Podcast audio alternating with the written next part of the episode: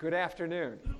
It is really nice to see you, and it's a privilege to talk to you about neighbors and reaching our neighbors for Christ. In the Bible, neighbors are very important. In fact, if you study the Bible, you'll find that it is a theme um, throughout the Bible. For example, in Proverbs 27:10, better is a neighbor nearby than a brother that is far away. And of course, we know the kind of neighbor we're to be. Jesus is that friend that sticketh closer. He's near. He's that neighbor, um, nearer than a, a brother.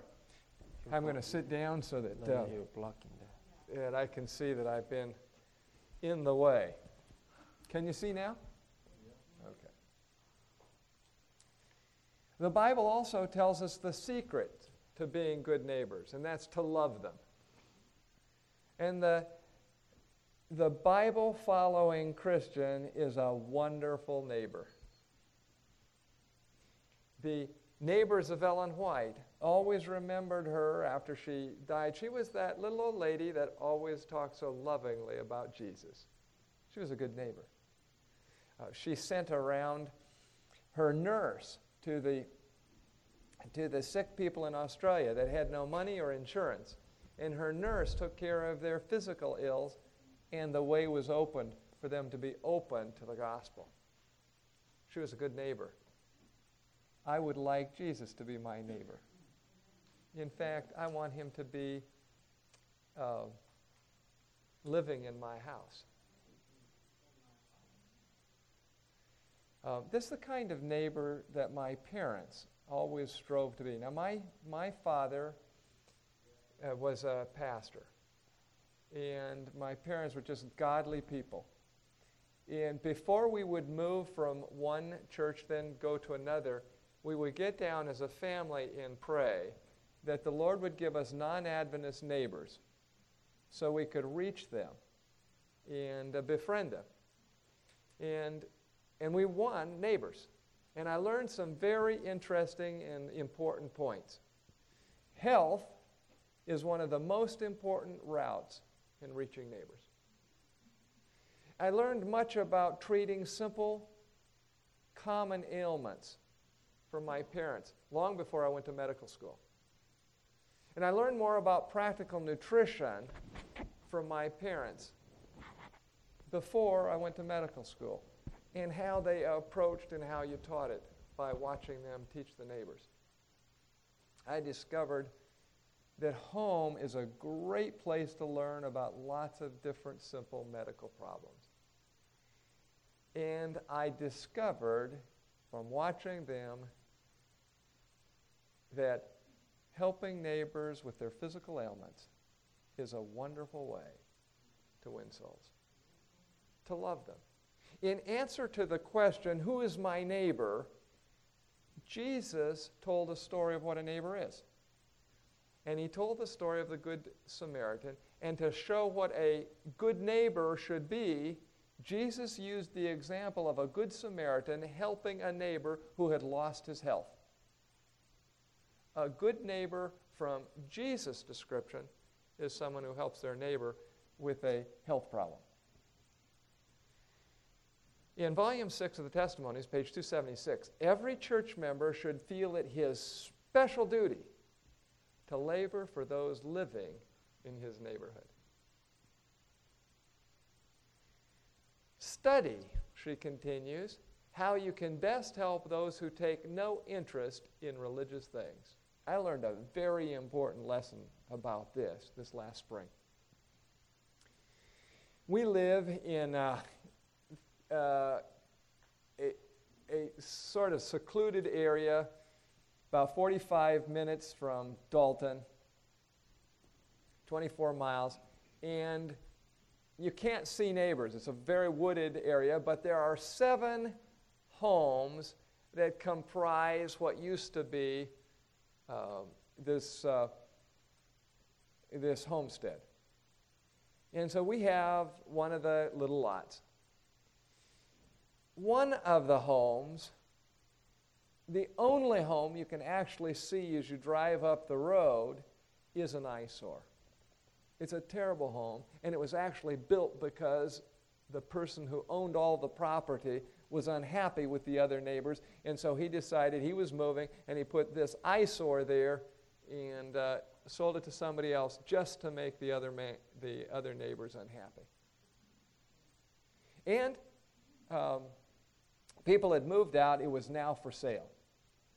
Dilapidated, leaky roof, the roof sunk in like, like uh, uh, you. And I was so delighted when the people that had been in it moved out because I thought now we can get rid of this eyesore, which lowers the value of all of our homes. So I called up the, bo- the zoning board to have it condemned. And the zoning board did not condemn it. They didn't even come out to see it. Well, one of the neighbors is an attorney. So he went down to the zoning board, and so the zoning board came back with this attorney and then said, well, it's not bad enough to condemn. And so, if we would see somebody driving up to possibly buy it, we would actively encourage them not to buy it. We wanted this building, this house, this eyesore, to, to just disintegrate till finally even the zoning board would say, yeah, it's got to be uh, pulled down. But the house we saw no potential in was viewed differently by another who saw it as a bargain. And he purchased it. Now we know, we knew this person, this house had been purchased for two reasons. The first thing is the for sale sign came off, and the second thing is a sign went up no trespassing. And the owner who purchased it immediately repaired the roof. He, uh, um, is, uh, he cleaned up everything, took out all the junk, um, painted the doors. Um, he's planning on putting some bricks on the outside, and he'll put on a, a real roof um, as he has the funds. And when he finishes, this house will be a lovely little home and I suddenly realized how God saw my neighbors. See, it says, study how you can best help those who take what? No interest in religious things. These are the ones we write off, call the zoning board, uh, you know, condemn this house. But Jesus' zoning board will not condemn even the neighbors who show no interest in spiritual things around us, because he wants us to get bargains. And when he gets our neighbors, the first thing he'll do is the for sale sign is off and the no trespassing sign goes up. It's his property.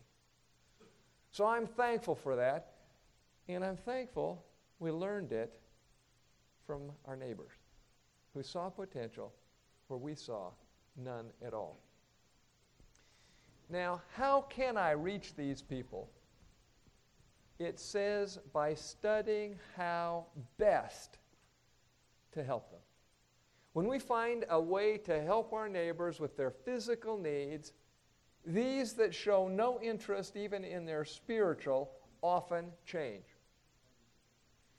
As you visit, it goes on to say, as you visit your friends and neighbors, show an interest in their temporal welfare. See, that's being a Good Samaritan. The Good Samaritan didn't come and have a Bible study on the Sabbath, he had a care for that sick person. And if we take an interest in our neighbors and how well they're doing physically, financially, and socially, that's what it means to love our neighbor as ourselves. We are interested in our own physical, financial, and social welfare, our temporal welfare. And as we manifest an interest in our neighbor's temporal welfare by helping them in every way we can, this is how we minister to our neighbor's temporal needs. Now, I told you we live in a neighborhood with seven neighbors. It's a a non paved road. And we have to keep up this road. It's nine tenths of a mile. We actually live at the very end of it. And it's an expense to keep this up because the county won't take it on. Um, but we are glad because in this busy age, taking care of the road gives us a common reason to call our neighbors. Call our neighbors. We can talk to them. We organize the neighbors, we collect the funds uh, to get to the gravel. And as we talk to them, we begin to study, we begin to discover needs that they have. And I've been able to treat skin problems of our neighbors. Uh, we've been able to talk to them about dietary changes. And they've learned to trust us as we've been there for the last five years. And we've been able to connect in simple things. We've had all of them over to our house. They've come for the meetings on the road. Our neighbors know our habits. They see me exercising every day. They see me walking with my wife. They see me running. And they know that we go to church every Sabbath. Not because we've ever talked to them, but they know it. They know it. But they think of us as good neighbors. And the person who lived in our house before, they hated. And they tell us every time we see them, oh, we're so glad that you got that house. Uh, we're so glad that the last neighbor is gone. Uh, a few weeks ago, my wife was calling our closest neighbor about some information about the road and what we had just learned about its maintenance. And after the brief report, my wife asked just a simple question Is everything going okay? We hardly have seen you in the last month. There was silence. And our, our neighbor said, No, I need to talk to you. And my wife set up an appointment for her to come over. Um, she and her husband had been going through an incredible crisis. And uh, so they came over, and we had a chance to talk to them, to pray, pray with them about uh, a terrible experience they had just experienced, and to help them in any way we possibly could. And they cried with us as we prayed with them. Notice the part of the quotation that I skipped. As you visit your friends and neighbors, show an interest, what's the word? In their spiritual as well as in their temporal welfare. See, many show no interest in either their temporal or their spiritual welfare. Others show only interest in their spiritual welfare. If you show only an interest in your parent, in your neighbor's spiritual welfare, only want to talk about the Sabbath, only want to talk about the state of the dead, they'll think you're not interested in them, you're only interested in making them a member of your church. But when we find a way to minister to their physical needs, we find ways to minister to their spiritual needs. Now, how do we minister to felt spiritual needs? It says, present Christ as a sin pardoning Savior. There's only one way to minister to physical needs, and that's to know the right treatment. And there's only one way to minister to spiritual needs, and that's to know the right treatment. For physical needs, they're varied, but for spiritual needs, it's always the same. Present Christ. He's the solution to every spiritual need. So you have the answer that they need, but may not know they need, or may not know that you can help them with that need until you meet their physical need. How do you know that they are ready for a spiritual needs being met?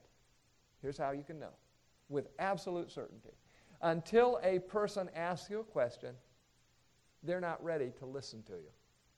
Because unless you ask a question, when you ask a question, you're asking somebody that you are accepting by the question as an authority. And Peter said, Be ready to answer. Live your life in such a way that it will raise the question. And then be ready to answer. Present Christ as the sin pardoning Savior. And then it says, invite your neighbors to your home and read with them from the precious Bible and from books that explains its truth. In my office, I just started my uh, dermatology practice last Tuesday. And we have a voluntary worship at 8 a.m.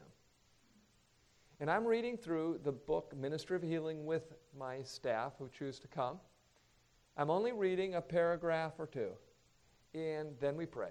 It takes less than five minutes. But my staff love it. They love the book. Again and again, they've been saying, I needed that this morning.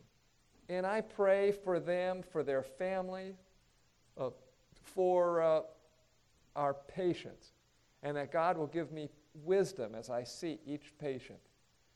And um, the last day, let's see, today is, uh, that was Tuesday, and then we had to, to uh, uh, drive to, to Florida. Um, my nurse came up to me and she says, I want you to know how God answered your prayer for wisdom for the patients. Every single biopsy came back exactly what you uh, were ruling out, what you were thinking it might be. Now, um, that won't always happen, but what had she done? She had been listening to the prayer. Now, my nurse's husband is a pastor, and he's not an Adventist pastor. My nurse loves ministry of healing. Will she have an influence on her pastor husband? Oh, yes. Um, there's a lot of depth in this one sentence. Invite your neighbors to your home and read. Now, let me uh, see if I'm reading this right. And read at them from the precious Bible. Read to them from the precious Bible. Read what? With them from the precious Bible. Notice it's something you do together. You enjoy the Bible with your neighbors. With your neighbors. Invite your neighbors to your home. It's virtually impossible to do this easily in their home. You can control the, the noise in your home, you can control things. Um, when they come to your home, they're expressing confidence and trust in you. They're giving you permission to lead out the conversation. It's your home, and they're your guest. Invite your neighbors to your home and read with them from the precious Bible and from books that explain its truths. Today, we might add uh, invite them to your home, show them videos. Uh, Doug Batchelor, Mark Finley, uh, Shawn Boonstra, Kenneth Cox. We've done all that for our neighbors. And uh, many of you have uh, uh, done that as well. This, she says, united with simple songs and fervent prayers, will touch their hearts. And then it says, let church members, what are the next two words?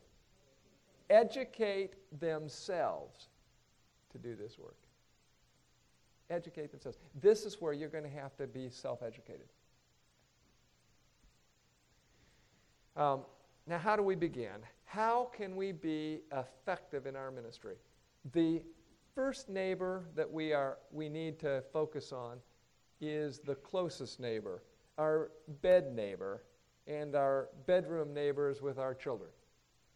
Adventist Home 37. The first work of Christians is to be united in the family without being in the, united in the family, we'll never be able to do effective outreach to our neighbors. And I've had a deepening conviction on the importance of being united. Notice what the next um, sentence is. Then the work is to be extended to their neighbors nigh and afar off. After unity in the family, then the work extends uh, beyond to our neighbors nigh and afar off. Our neighbor is not limited to the person living next door, but the person who by providence is brought next to me. And uh, uh, Dr. Uh, Chung, in a moment, is uh, going to explain some of those, but uh, far off. But first, we want to look at those nigh. And uh, I want to tell you one story, and then I'm going to turn it over to Dr. Chung to tell a story that just happened that you won't believe, unbelievable, in America in 2010. Uh, but this is back to the winter of 1957. I want you to meet a poor family. They were trying to keep warm around a wood burning stove. This was in Nashville, Tennessee. And unfortunately, the pipe in the upstairs became overheated and a fire started. By the time the mother smelled smoke, she looked up and saw flames along the ceiling. That mother, Julie Holmes, rushed four of her children out of the fire and then ran for the baby in the crib. As she picked the baby up and ran to the door, the ceiling with its burning embers collapsed on her. She attempted to protect the baby with her body, but both were covered with burns, and her baby died. She was taken to the Madison Sanitarium and Hospital, where the physician with the entire staff began to take care of her. She hovered between life and death. She had never gone to church, knew nothing about the Bible, but she understood love. And she became our neighbor. I have an indelible memory seeing her in the hospital, bandaged from head to toe. I was seven years old. Our family met her while we went around and sang for the patients. My dad was the pastor of the, the church. Julie was covered with bandages. She had only two places on her skin that were not burned her chin and her, the vertex of her scalp. And she wanted her husband, Bill, to meet us. We set a time to see him that Sunday. We never did meet him. He drowned Saturday night when he became confused on an unfamiliar road in which it ran into the Cumberland River and he drowned. His last words were, Where is the road? The physician asked my dad to go in and tell her the further news of what had happened to her life. And my dad had to put a, a take a hot water bottle on his stomach before he could go in and talk to her with the physician. It was an additional shock, and they feared she would not survive it. 40 uh, nurses uh, donated their skin for grafts to save her life. The staff took her children. Prayer alone saved her life. But 40 years later, she wrote the following letter. Uh, let me share this letter my folks received for their 50th wedding anniversary, June 6, 1996. Dear Pastor Mills and family, it doesn't seem that long, but it was the year 1957 when we first met. I'm so thankful we did, or I don't think I could have made it through that terrible year with all the pain and tragedy. But with you and your family telling me of Jesus' love daily and by being living reflections of Him meant so much to me. I'll never forget Linda Joe, that was my sister. Philip singing for me and Linda reading to me. One song was Jesus, a Wonderful Friend. Well, it was Jesus, friend of the children, but that's how she remembered. I remember the Bible study you gave me with the slides and being anointed. I learned of Jesus' love. You used to tell me the story of Job and how he kept his faith in God through all his troubles. It made my troubles seem small compared to his, and that helped me a lot. Your daily visits, Mrs. Mills, I truly looked forward to. I remember one day I awoke and found a note saying I was asleep and you wouldn't awaken me. And you had left your flower from a wedding you had come from. Thanks again to Pastor Mills for taking care of the funeral services for my husband and bringing me a tape to listen to. I'm so grateful for you all finding Christian homes for my children there on the campus. Three of them nurses and one office worker there at the hospital. They let me eat, know each day how the children were and brought them to see me nearly every day. I had some good loving care there at the hospital, a lot of prayers from the doctors and nurses that taught me a lot about Jesus. After all the love and care I received there from you and everyone, I received Bible studies and was baptized by Pastor Mills. It wasn't easy when I left the hospital and was on my own, but you were always there to help me when I needed you and show me how to live a Christian life. I remember all the nice times we had together, in gathering down in Nashville, going to camp meeting and having our tents side by side and spending the night at your house one night and Sabbath dinner there. There were bad days too when you would help me clean up my house and do my laundry. I forgot to mention about the skin grafting temporarily that I needed. We had four family members, two friends, and that wasn't enough, so two nurses that were on duty that day volunteered. That helped me to recover. Some of the grafting took, and that's unusual. But with the Lord's help and my good doctors and nurses, and you and your family, and my dear family, and all of our prayers, I recovered. I have a beautiful family, and I thank the Lord for them. My faith is still strong in Jesus. That is what a love, a united family, and caring for the health needs of our neighbors can do, folk. Now we need to widen our vision of our neighbor. It includes the person next door, but includes the person next to me. It begins with my home, and then it goes on. Um, Dr. Chung, share with us what our neighbor is and your recent experience. Just like to read something from Desire of Ages. It says, is on the chapter, The Good Samaritan. Christ has shown that our neighbor does not mean merely one of the church or faith to which we belong. It has no reference to race, color, or class distinction. Our neighbor is every person who needs our help. Our neighbor is every soul who is wounded and bruised by the adversary. Our neighbor is everyone who is the property of God. Is everyone property of God? We've been having Bible studies every Wednesday night at our, Bible, at our home. It's going on about 16 years now. And over the last uh, year or so, there's a pharmacist who came to our Bible study. Name is Tracy Daly.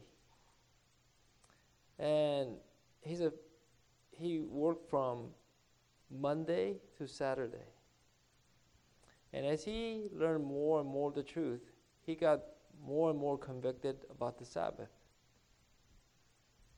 But you know, he it was very important that he kept his kept the Sabbath uh, his um, store open on Saturdays because he says, you know, at least I'm helping people with medicine.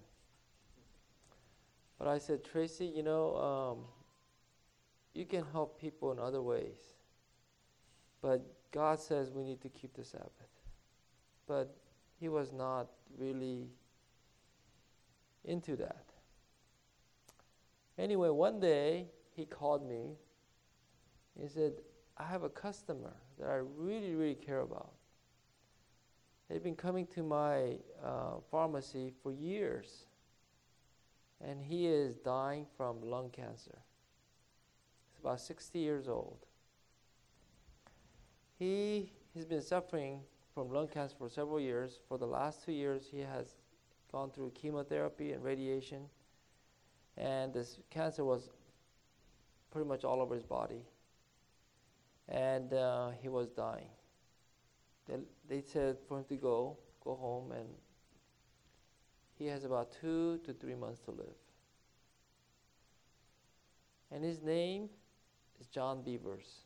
I hope I'm not violating any HIPAA. but um, Tracy said, would you, would you mind coming and praying for him? I said, okay. The problem was it was Friday night, and on Sabbath morning, I had to go to Knoxville to speak. From our house to Knoxville, it's about two hours, two and a half hours. I go, you know, I need to prepare, and but I felt, you know, I really need to go talk to this person. So Tracy, the pharmacist, and I went to this person's home. When I went to his home, this person was on 100% oxygen. He could barely talk. He had a very hard time breathing. And he could not go from his chair that he was sitting to the other side of the living room without a cane, nor you know, without assistance. And he was breathing like that. So, you know, I've been involved in many prayer services for the sick and even anointing services. And it was um, discouraging for me because I haven't had any, I, haven't, I hadn't seen any miracles happen. In fact, almost every single person that we prayed for and anointed died. And so when I went to this person's home and when I saw this condition, I said, There's no way he's gonna he has no he has no hope. But we started with a prayer and started giving him Bible studies. I asked him, What do you like to eat? He's a Baptist. He and his wife, he had 50 children and grandchildren. They just love him to death. Very, very nice man. And I fell in love with this man right away. And he had very strong faith. So I said, What do you like to eat? My favorite food is pork. And I love ice cream. I have to have ice cream every day. And he likes lots of sweets. And so I said, Mr. Beavers, let's talk about your diet. And uh, with prayer and diet, maybe God can work something out. And so I gave him the diet of Eden. What was that? What did God allow to eat? Fruits, nuts, and grains, right? No vegetables. After the fall, vegetable was added. Do you know why? Do you know why vegetable was added? I thought about that. And I studied into it, and I realized one thing is that a lot of the medications that we use is from vegetables. Vegetables have healing properties. But in in Garden of Eden, there's no disease. You don't need vegetables. So God knew in his infinite wisdom that we needed vegetables. So I said, that's the diet given after the fall. And I said, when was meat added? Uh, I don't know. I said, well, after the flood, because there's no vegetation. And, and I said, how many animals did he, you know, have him go into the ark? He said, two by two. But if you think about it, clean animals is by what? seven by seven. Oh, I didn't know that. I thought it was always two by two. Well, if you know, if you study it, any anyway, if you notice, one of the reasons why God allowed meat is so He can shorten person's life, right? So I said, here you're dying with cancer, and we need to you're eating something that'll even shorten your life even more. So why don't we stop, first of all, your pork? And then sugar is not really good for your immune system. So why don't we stop that? So I started giving him all this uh, diet, and we started praying and reading from the scriptures, and and I was there from eight o'clock to I came home at five in the morning. I was so tired. I slept about two hours that night. But um, actually, that morning, but it was, I thought it was very good. But I thought that was the last time I will see this man. Three weeks later, Tracy Daly, the pharmacist, came to the Bible study and said, You are not going to believe this. Believe what?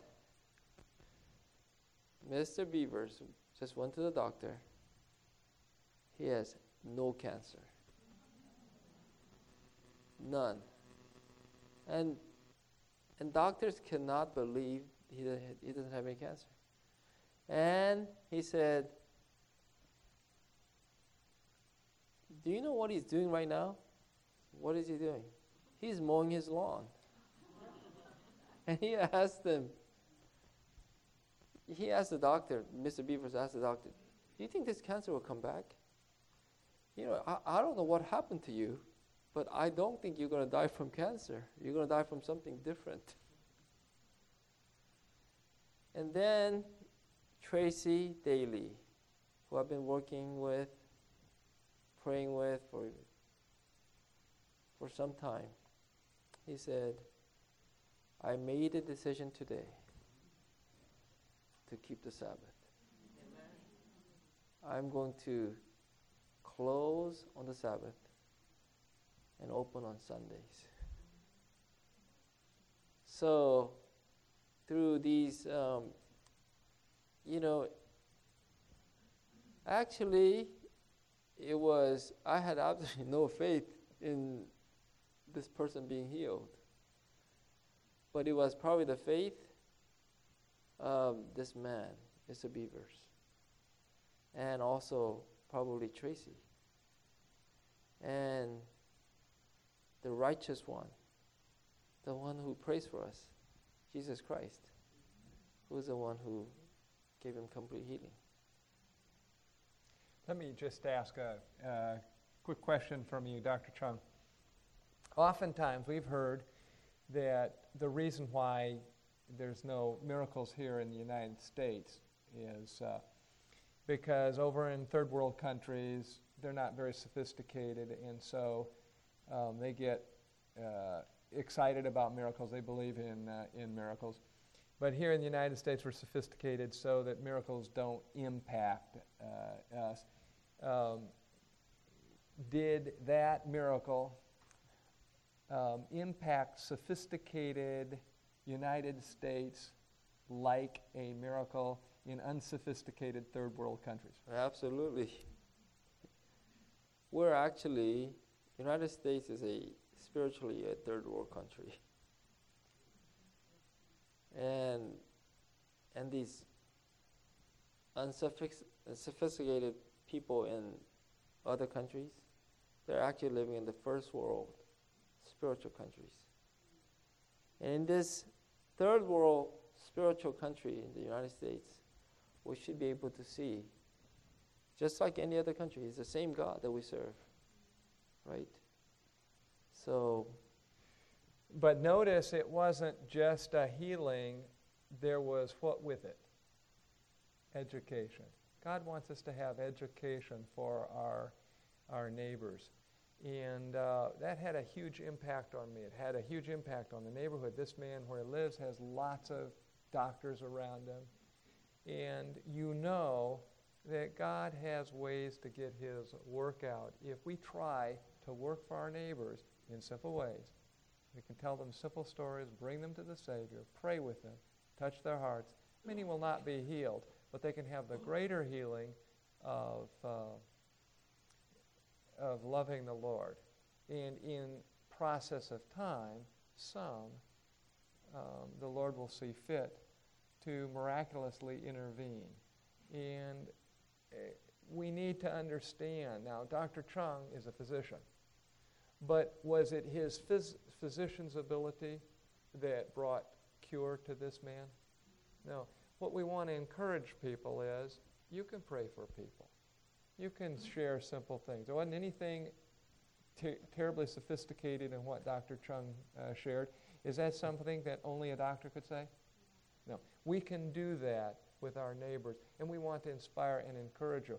Now, I'd like us to look at a little broader view of even farther uh, visions.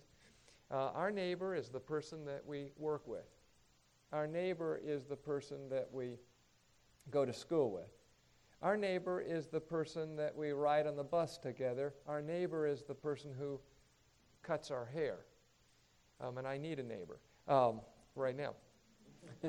uh, our neighbor is uh, our neighbor is the person who um, checks our groceries at the grocery store. And I want to be a good neighbor to that person. One of the things that my wife has discovered is uh, now I always try to smile and thank them. Uh, my wife is uh, seeking to do something else in an effort to get maybe more uh, acquainted with them in the future.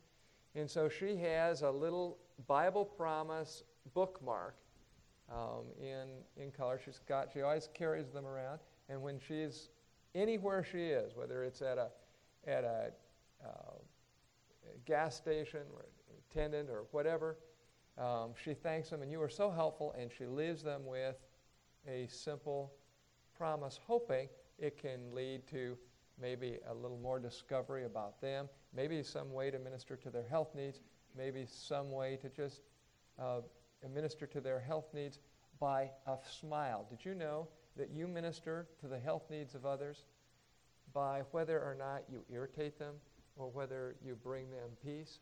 God wants us to see the broad aspect of ministering in health.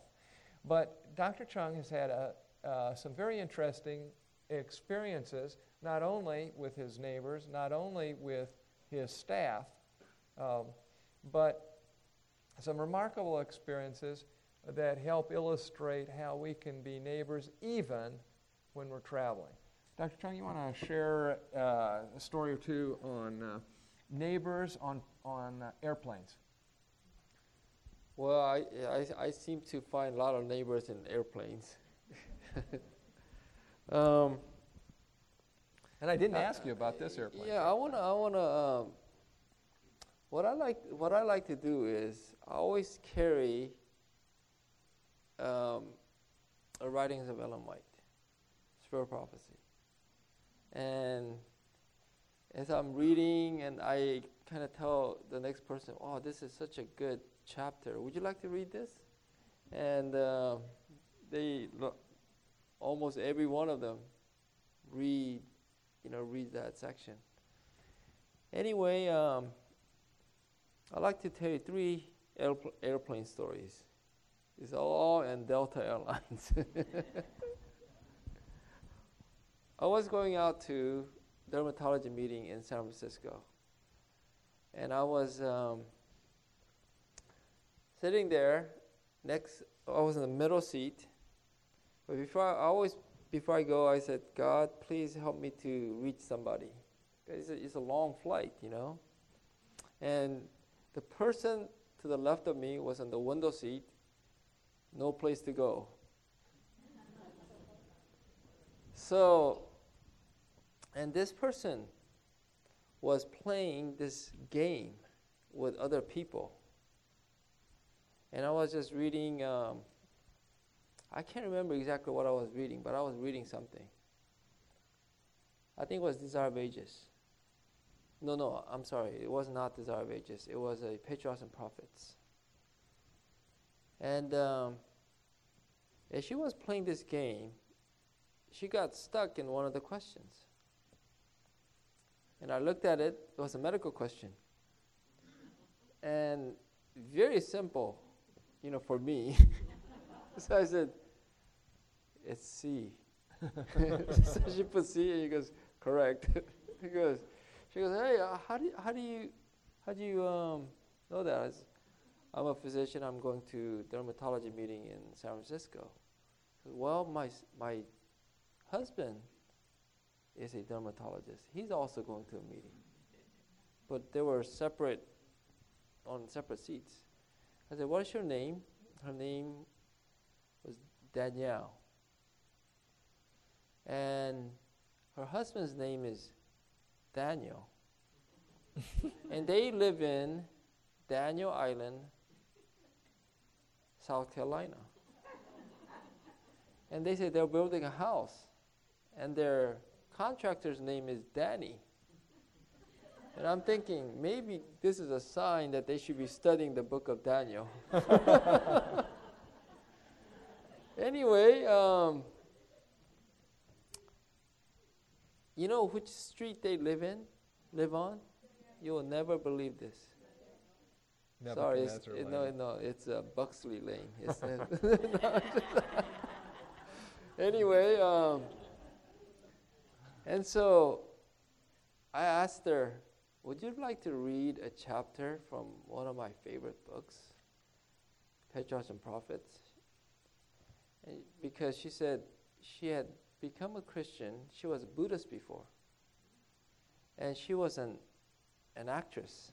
She said she came on such certain movie and, and HBO and all these things I've never even heard of. I said, okay, you know, but I think you're going to enjoy this and so I turned to the test of faith. Remember, it's about Abraham and Isaac? And she started reading, and she started crying. She said, This is the most wonderful chapter I've ever read in my life. Says, Would you like to have this book? And she said, Oh, how can I get this book? Can I get it through Amazon? I said, I don't know if you can get through Amazon, but you know, I tell you what, there are five sets of books like this. And if you go through all these five books, and that's what, and I said, I went through these five books, and it really helped me give me give a lot of insight into the Bible. I said, okay. I said, um, I I'd like to get you a set and your husband a set. He goes, oh, okay, thank you so much. You know, my boss is seeking the truth. Would you like? Do you mind if you give him a set? I mean, no problem. So I sent him the three sets. Now, they want me to come out there to give Bible study. But I just don't know where Daniel Island is, so I need to find time to go out there for a weekend and give the study, basic study on the book of Daniel. And so was a small, you know, just a couple of hours, I mean, a few hours, and I don't know where this is going to lead, but I know that God was leading. There's another time I was also sitting on the middle, middle seat, and there was a person on the right of me. Now, now, this guy, he can escape because he can go into the aisle. but he was sitting there, and um, I was, I had a book, Education, by Ellen White. And he thought I was a teacher. And I said, uh, I'm not a teacher, but uh, I'm a physician. And um, I, I was reading the book on, I mean, the chapter on uh, faith and prayer. And he, and and I said, "Would you like to read this chapter? This is a great chapter." And he's, here he is, this man, very well dressed, and um, I said, "Okay, I'd like to. I don't mind reading that." So he read it, started reading, and I mean, you can read that in 30 minutes, that one chapter, but it took him over an hour. It took him forever to read it. And I was wondering, why is it taking so long? But as he was reading, he, he kept making comments about each, each um, paragraph. And so I knew he was reading this. And he said, This is such a good book. And, um, and he was telling me about his story. And he has a billion dollar company He's the CEO of a company called Epic Passport. Anyway, um, he was he, he has a success story because he said he only had eighth grade education. He grew up uh, painting, painting homes with his father. He, came, he got so good at it that he formed his own company when he was 15 years old and he had like 60 employees. So he was doing really well. So he never finished high school. And so that's why he was reading so slowly. And, he, and I said, Do you know? I mean, he was, he was very ashamed about his education. And I said, You don't have to be ashamed. This book it was written by a person with only third grade education. He goes, She, she did? and I said, Would you like to have this book? Because, yes. So I gave him the book, and I go, I'd like to have it for my staff. How many do you need? Um, 10,000. I said, Well, I can't give you 10,000, but um, let, us just start with 20. and he said, I'd like to have you be on my board. When you're bored, I don't know what to do on your board. well, you're going to decide on how we spend the money. Well, okay, this is a good. So, his company is in Chicago, but he lives in California. So he travels a lot, and so he told he, told me I had a um, talk with him just um, a few weeks ago, and so I'm gonna go to Chicago to share the truth to all his staff. Just because I was carrying that book, you know. Never would have, he, he thought I was a teacher because of book education, you know. And he had problem with his education. And a third grader wrote this book. And he said, this is just incredible. See, that's meeting temporal needs. Um, you said you had a third one. Well, I, this is a short one. I was in um, um, Weimar with Dr. Mills and and uh, some other people. And during lunchtime on Sabbath, I got this strange call. I said, "Who who in the world is this?" And I got the phone. I answered the phone. I said, "Hello." He goes, "Do you remember me?" And I said, um, "No." He gave me his name, and. Um, I'm the one that you met, you know, in the, in the plane one year ago. Okay, tell me more, because I meet a lot of people in the airplane. so you're the one who told me about diet, how I should, you know, he had some skin problems, and I said, I think we can treat it with, with just changing some of your diet, because he had a very poor diet. He calls me a year later when I was in Weimar, thanking me how that suggestion changed his entire life. He said he lost like, I don't know, 50 pounds and he has no more skin problems. And, and um, he lives in Atlanta. He wants me to come out there to talk to all of his friends about this. You know, he says he doesn't have any credibility because he's not a doctor. But if I go and talk to him, then maybe they'll listen. He says, he's not. He doesn't even know about much about the gospel, but he's preaching to all his friends about diet. So health can play a big role, you know, in reaching people with the, with the gospel. Now I have his phone number in my cell phone, and I'm going to call him very soon and go and talk to all of his friends. And I found out that later on that he is a very famous singer, but I've never heard of this person, so. you know, uh, our neighbor is the person who also helps us. And uh, uh, just a very uh, few weeks ago, um, we installed a computer system in our office. And, uh, and so the person who was coming out to train us arrived, and he was going to give us a training for uh, one week. And so every day I would have a neighbor for one week that I would never have as a neighbor again.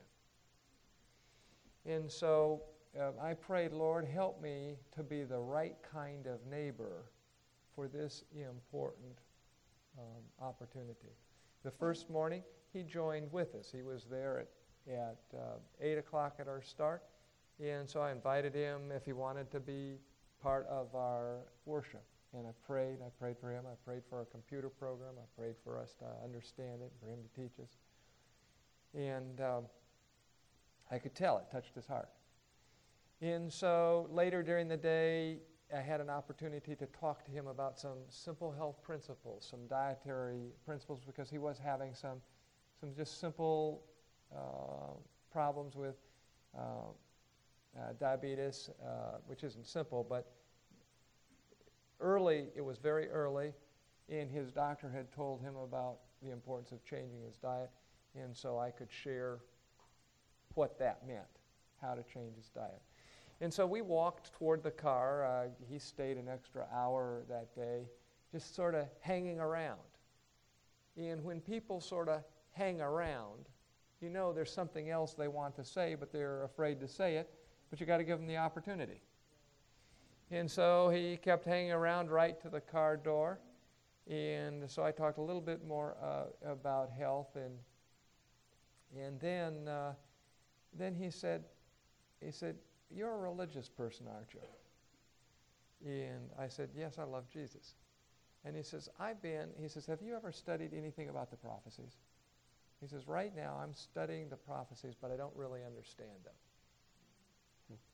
And so I told him, I said, Tomorrow night, I said, It's late. I have to, to um, uh, go because I had another uh, appointment. And I also saw that it was probably best to have him wanting more. Uh, so I said, tomorrow night um, we'll study a prophecy that changed the world. And so um, he w- was interested in that, so we studied that. Uh, the next night we studied Daniel 2 and um, how it changed Nebuchadnezzar. And, um, uh, so um, each night we would study a little bit. We had uh, three evenings. And he says, You know, I listen to you, and he makes so much sense, but he says, I'm reading all these other books, and he says, it, It's quite confusing. And that was his last night. So, guess what that was asking for? A book. I sent him, I said, Let me tell you about a book. And so I tried to make great controversy as attractive as it really is. Told it what it had done for me and for others, and what it could do to help him. That uh, not just his physical, but God wanted to also help his mental uh, thought and make us whole people. And so he wanted the book. So we shipped it off to him. This week, my uh, Harriet, who's not a, a Christian, but a wonderful uh, person that works in my office, um, she called him for some help. Um, he had promised, he, he said, if you need any help in this area, I haven't had a chance to go over it with you, you give me a call. So she gave him a call. And she said, he, he told her, she came out, she said, did you give a book to, uh, to this uh, computer programmer? I said, Yes, I did. It's a wonderful book. She says, Well, he wanted to let you know when he was talking to me how that book is impacting his life. Amen. And uh, so I want to follow up and uh, get a contact, but that means he then made a sale to Harriet. Guess who's going to get another copy? Harriet. Harriet. And the work goes on. If we work with our neighbors, they help work with us the, the, the watered get, the, the um, soul that waters gets water in return. God gives us opportunities to help our neighbors, not because we're going to do much of a help to them. He gives us that opportunity because of how much it's going to help us. It's, I sort of picture myself in, in working for others like my two year old son. He's not two now, but he was at one time. and he would want to uh, help daddy. And so he would come and help daddy. Was he much of a help?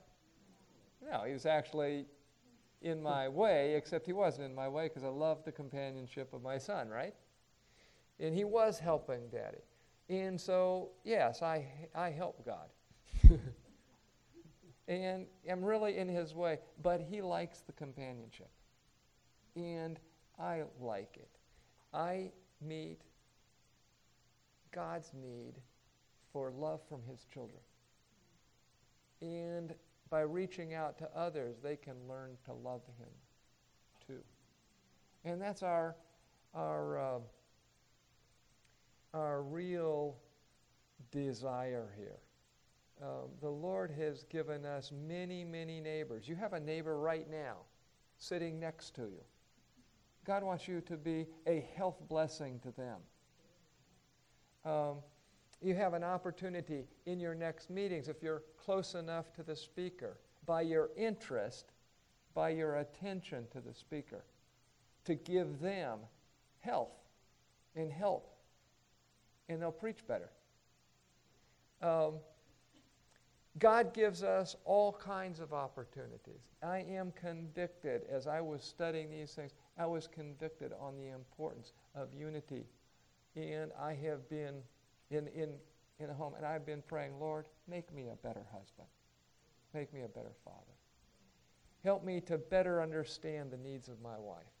Minister, I want to be helping with health my closest and most wonderful neighbor, the one that's like Jesus, my wife. And, uh, and so we want to, to share these. There are other stories we could share, but there is a very important imperative to sharing with your neighbor. And an experience happened so recently that it still left us shaken, both Dr. Chung and myself. And I hope this helps, this, this story that he's about to tell. I hope this helps you understand the necessity of the person next door. Dr. Chung? Her name, Joan Zane. She came, she's been coming to our Bible study for several years, but for the last, I would say about six to eight months, she stopped coming. But for some reason, she came for the last two weeks. And last Wednesday, she came and that would be a week ago Wednesday. One week ago Wednesday. She came and um, she sat right next to me, and at, and it was. I felt this strong desire to give a strong appeal, to make decisions. You know, I said, You've been coming to these Bible studies for years and make a decision we all have to make decisions, right? We can't just listen and do nothing about that. And she was on left of me, and then after the after the talk, after the Bible study, she got on her knees and held my hand, and pr- we all prayed. She would not let go of my hand. And she finally did. And usually, she, right afterwards, she leaves. But tonight, that night, she stayed and she wanted to talk to me more. And I could see that she was making a decision. And she went home. Two days later, she died from aneurysm. Just two days. Actually, we don't know if it was two days or the day before, the day after. Because they say she died, we have Bible study on Wednesday night, she died either Thursday or Friday because they found her body on uh, early Monday morning. But we never know. We have opportunities. God gives us opportunities, right? And we are the watchmen. Does the Bible say we're the watchmen? Whose blood is on us, right? Mm-hmm. We have been given all these opportunities, all this information. And if we don't use it for God's work, what happened if I didn't if I said if she did not want to talk to me or you know didn't hold my hand and with prayer and all to you never know. Now I am confident I will see her again. Absolutely confident. I, I said, Joan, I'll see you next week. That's what I said. But I will not see her next week. Right? You know, we spent, you know, several years ago there was a, a, a young girl stuck in a, like a, a well. Do you remember that? And it was on TV. It's in Texas somewhere. And all this, I mean, there, it was a huge deal. And they were trying to drill another, another, another, yeah, shaft and try to. And you know, when they finally got her out, I mean, it was on TV everywhere, and they spent all this energy and time rescuing this one girl, right? I mean, that's just for temporal life. We have the chance to give everyone eternal life. If they can spend all that energy to give temporal life to a, one person, how much more energy should we spend to give life, eternal life to other people? So, our appeal to all of you today is every single person that we meet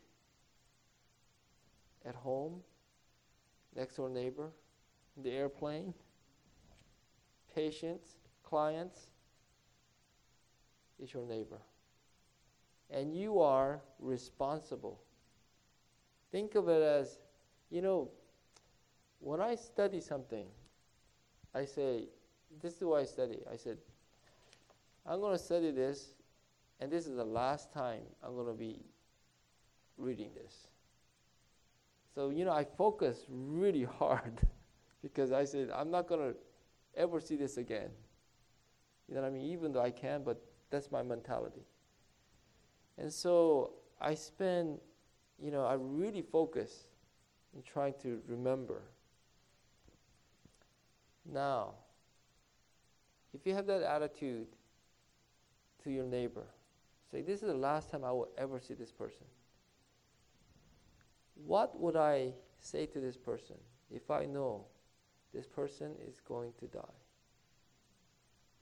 Mr. Beavers, I thought he was going to die.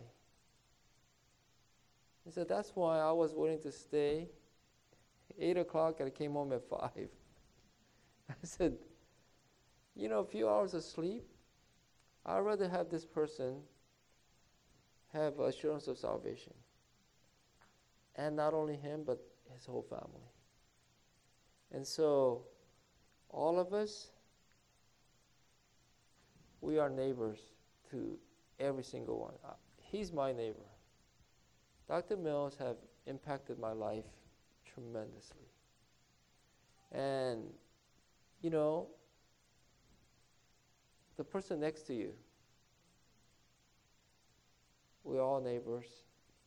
It says, I, I like to just read this one more time. The Good Samaritan, then we can end with this. Thus, the question, Who is my neighbor? is forever answered. For how long? Forever. Christ has shown that our neighbor does not mean merely one of the, one of the church or faith to which we belong. It has no reference to color or race or class distinction. Our neighbor is every person who needs our help. Our neighbor is every soul who is wounded and bruised by the adversary. Our neighbor is everyone who is the property of God. Let's pray. Do you want to be that kind of neighbor like Jesus was for us, reaching down to help us temporally? Right now, He's concerned about your health. He's giving you breath, and He's giving me a heartbeat. And He wants me to be the neighbor to others that He is to us. Father in heaven, we ask that your Spirit help us. Make us the neighbor you've called us to be in our offices, in our homes, in our churches. May we seek to minister to the needs of those around us. Open our eyes to see the hearts that cry. Give us sensitivity to the hurts and the pains keep our eyes on Jesus and on the others to which he directs. I pray for this ASI convention. I pray that your spirit may fall this Sabbath evening in this next the uh, next day tomorrow, the Sabbath. And we just commit our lives to you. In Christ's name.